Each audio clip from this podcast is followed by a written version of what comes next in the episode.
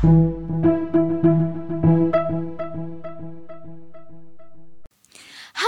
selamat datang di Oseng, obrolan senggang, senggang, senggang. Bersama saya, Rafa.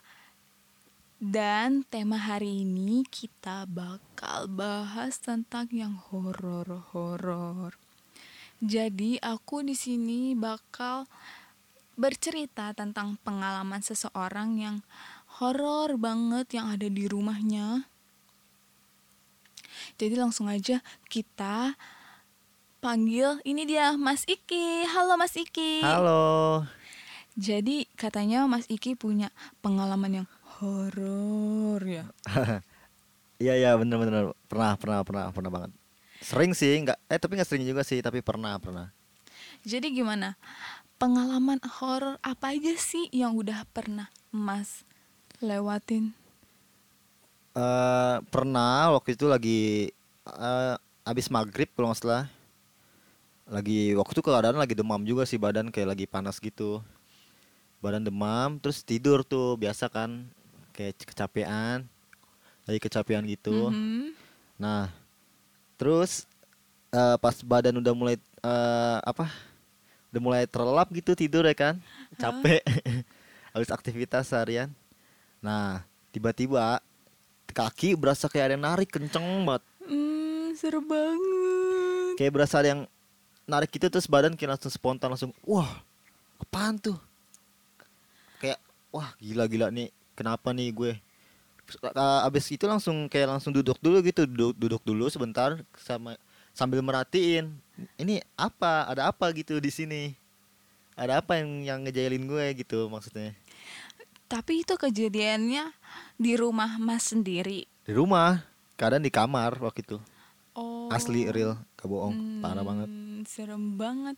Rumahnya emang nggak pernah disolatin, nggak pernah di ngajin atau gimana sih? Kok bisa sampai ada kejadian yang kayak gitu? Apa emang gara-gara maghrib maghrib nih ya? Terus masnya tidur bukannya bangun, bukannya sholat tapi malah tidur. Jadi mungkin itu setannya ini kali mau bangunin masnya supaya suruh bisa sholat. bisa bisa jadi bisa jadi ya kalau urusan sholat ya sholat pasti sholat ngaji sering juga disetelin kan ada tuh yang di YouTube yang MP3 MP3 pengajian Hmm. nah itu di setel setelin aja kadang kalau lagi sepi gitu Oh gitu. Mm-mm. Terus selain itu punya pengalaman yang horor lagi nggak yang ada di rumahnya? Eh, eh, pengalaman horor di rumah banyak tapi yang ngalamin bukan gue Oh dengar-dengar katanya adenya juga bisa ngelihat ya? nah kalau adek gue sering banget tuh ngeliat tuh dia tuh.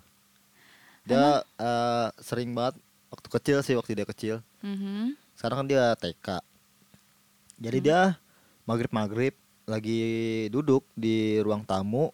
Kan nih posisi ruang tamu gue ada kulkas ya kan? Ada kulkas gede gitu. Iya. nah, terus eh, dia manggil bokap gue adik gue ini. Mhm. bilang ya ya lihat tuh ya di atas kulkas ada apaan tuh Hmm. terus kata bokap gue ada apaan nggak ada nggak kelihatan terus kata dia itu ada cewek bajunya putih rambutnya panjang kakinya lagi kayak di naik ayunan gitu gimana sih Digelantung-gelantungin gitu ya? Ah, kayak di Kayak digoyang-goyangin oncang-oncang kaki oncang-oncang kaki gitu nah ya itu dia katanya lagi begitu posisinya Cewek itu yang dia lihat cewek. cewek cewek Hmm. Seserem itu ya rumahnya. ya gimana ya Eh, Terus pas adek lo ngelihat setan itu terus dia reaksinya cuma manggil bokap lo doang atau dia lari atau enggak dia enggak dia nggak lari sama sekali dia nggak lari sama sekali. Dia cuma ngeliatin aja tuh. Dia cuma ngeliatin doang ngasih tahu kalau itu ada itu ya udah. Itu paling sama bokap gue bilangin lu jangan ganggu lo gitu kayak diperingatin gitu. Hmm, ada Iya, lo gitu. sekarang emang berapa sih umur berapa ya? TK sih enam tahun kalau nggak salah. Enam apa lima tahun gitu? Apa tujuh tahun ya? Selain juga. itu ada lo pernah ngeliat apa lagi nih di rumah? Oh jadi kan gua eh, emang dari keturunan orang yang ini ya kan bisa gitu maksudnya bukannya sombong. Mhm. Eh, tapi gua nggak nggak nggak merasa bisa ngeliat-ngeliat gitu. Tapi gua kalau ada apa apa yang lewat gitu atau ada sesuatu di suatu tempat gue berasa gitu oh jadi lu nggak bisa ngeliat tapi lu cuma bisa merasakan Iya bisa berasa tapi oke terus Ya jadi uh, adik gua ngeliat uh, pocong, Di mana? pocong di depan pagar rumah gue. Wah, Jadi- serem banget. Itu ada lu ngelihat kuntilanak di atas kulkas, terus dia ngelihat pocong di depan rumah lo. Po adek lu sama itu pocong lihat-lihatan atau enggak? Ah, Ya jadi ya dia masih kecil juga waktu itu dia ngasih ya, ya sama kayak kejadiannya kayak tadi. Mhm. Dia manggil bokap gue terus bilang tuh ya ada ada apa dia waktu itu bilang bukan pocong apa gitu. Ada pruk-pruk apa kalau nggak salah namanya. Pruk pruk apa tuh pruk pruk Nggak tahu lupa pokoknya. putih-putih gitu Iya, ya. putih gitu. Nah, ta- ternyata itu emang sengaja itu titipan dari om gue. Om gue sengaja naruh di situ buat jaga. Jadi buat jaga rumah gue. Ngerti gak sih? Hmm, horor juga ya Eh, keluarga lo. Jadi buat jaga oh ya buat penjagaan rumah lah gitu istilahnya. Oh, supaya rumah lu nggak ada malingnya Nah, gitu. bisa Jadi biar- kalau ada maling, tuh maling langsung ditengok sama pocong. Iya, bener bener bener. Jadi kayak Jadi dia nggak jadi maling, Iya, jadi, dia jadi- panas dingin besoknya. jadi kalau ada niatan buruk mau ke rumah gue gitu jadi kayak nggak bisa gitu. Hmm, udah ada ada yang jaga gitu loh. Iya, Iya, bener. gitu. Serem, serem juga keluarga lu. Ya gimana ya? Gue juga sebenarnya pernah ngerasain hal-hal mistis kayak gitu di Iya. rumah temen gue. Di mana tuh? di rumah temen gue jadi posisinya gue sama adiknya temen gue itu lagi ngaca nih Oh.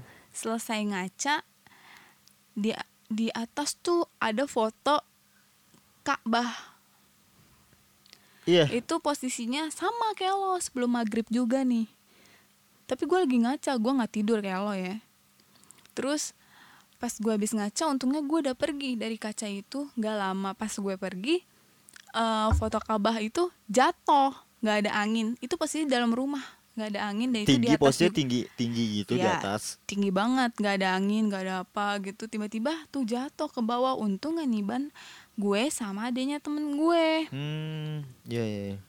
Terus pas udah jatuh di dapurnya dia nih, tiba-tiba kayak peralatan dapurnya tuh kayak ada Jatuh, yang pada- lempar pada gitu. jatuh-jatuhan gitu, enggak, berantakan. Enggak jatuh. Berantakan dia nggak? kayak iya berantakan kayak ada yang ngelempar gitu, tapi pas dilihat disamperin gak ada apa-apa. Dan Wah, kalau misalkan dan kalau misalkan jatuh itu kan jatuhnya ke bawah nih, pasti deket dong sama tempat yang naro sebelumnya. Ah. Ini benar-benar ada di tengah, posisinya benar-benar ada di tengah. Jadi dia taruh taruh. Jadi ini da- di dapur gitu. Iya di dapur, Tengahnya tengah gimana maksudnya tuh? di tengah di lantai, Oh. kayak berserakan gitu. Gila gila. Kacau. Nah, habis itu eh pas lagi itu terus langsung gue beresin kan pecah-pecahan kacanya yang Oh itu bekas itu lukisan gitu Iya. kayak Oh ada kayak kaca. pajangan gitu sih. Ah. Nah, terus abis itu pas gue bersihin Terus besoknya gue sama temen gue ini ngeliat ke CCTV nih Ada, jadi pas di CCTV tuh kayak ada yang nongol gitu putih-putih Di di mana? Kayak bayangan putih kilat gitu cepet banget Sret. Terus- Terbang gitu ya? Iya. Terus langsung eh, jatuh tuh pas ada bayangan putih itu langsung jatuh lukisannya Uh. Apaan tuh ya? Iya makanya gue juga nggak tahu itu apaan Kayak sih tapi kayak creepy banget gitu gak sih kayak Parah. itu gue baru pertama kali ngalamin kayak gitu parah sih, parah banget. jadi udah segitu doang nih pengalaman lu Eh, Sebenarnya masih ada lagi sih. apalagi apa Jadi waktu itu kan lagi ada hmm, ini posisinya di belakang rumah gue.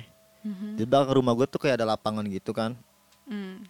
Waktu itu lagi ada acara nih kayak malam puncak 17-an gitulah kalau nggak salah. oke terus Terus ada panggung kan ada hias-hiasan gitu.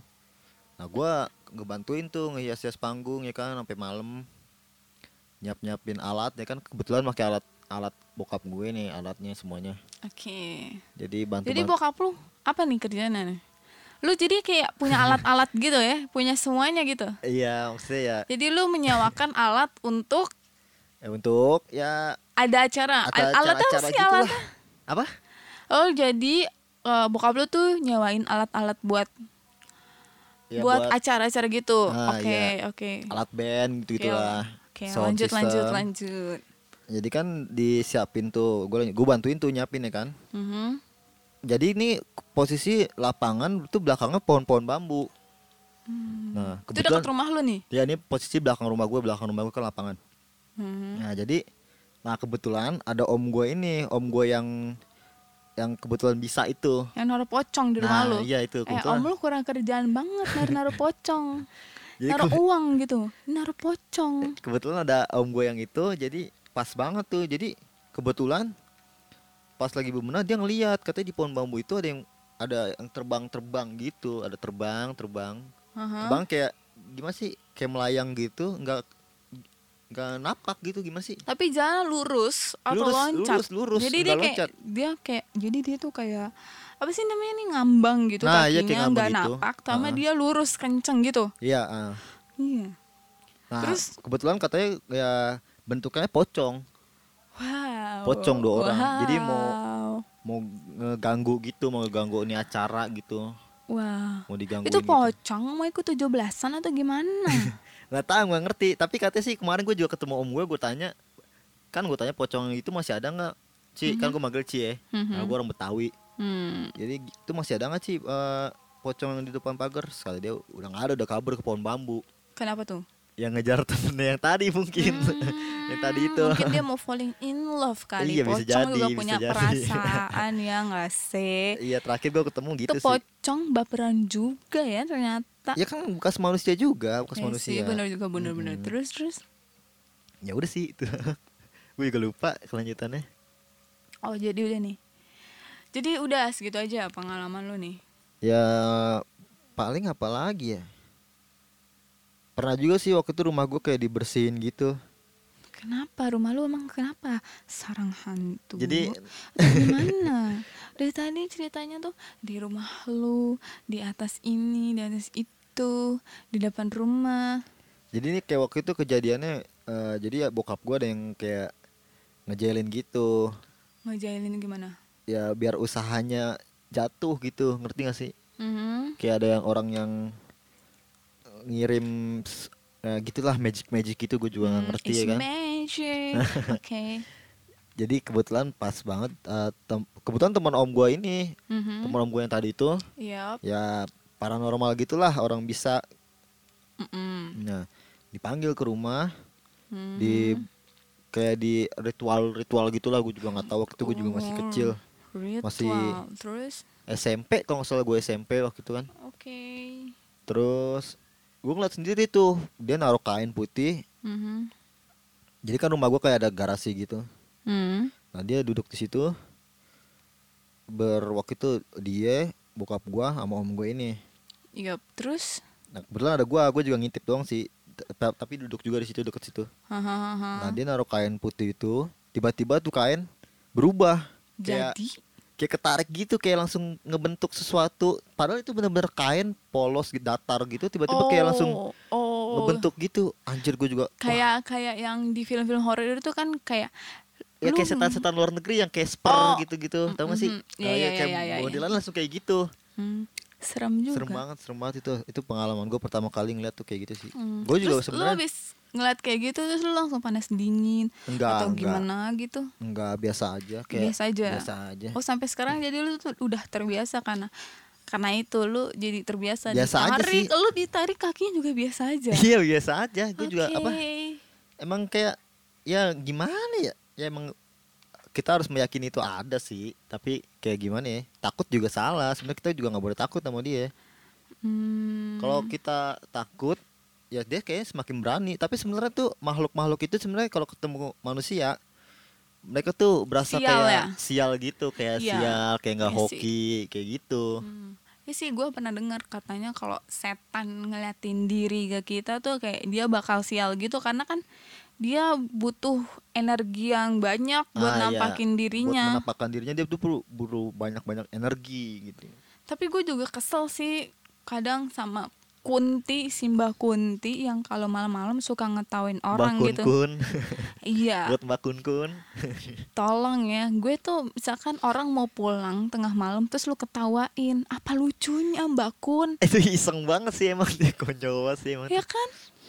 Gue juga pernah sih di jalan itu diketawain kayak gitu pernah gue Hmm. Jadi udah nih, segini aja kan pengalaman lu. Ya udah sih, ya gitu aja. Eh.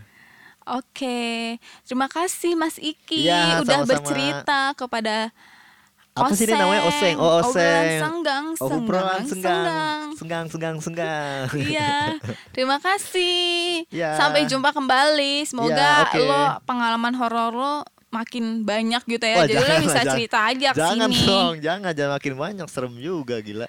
Oke, terima Oke, kasih Mas terima kasih. Iki. Sampai Iya, bertemu. sama-sama. Dah. Oke guys, jadi itu dia tuh cerita pengalamannya Mas Iki. Horor banget kan? Jadi minggu ini siarannya bersama saya Rafa dan minggu depan bakal ada siaran bersama Katia. Jadi sampai jumpa minggu depan di Oseng obrolan senggang senggang senggang. Dadah.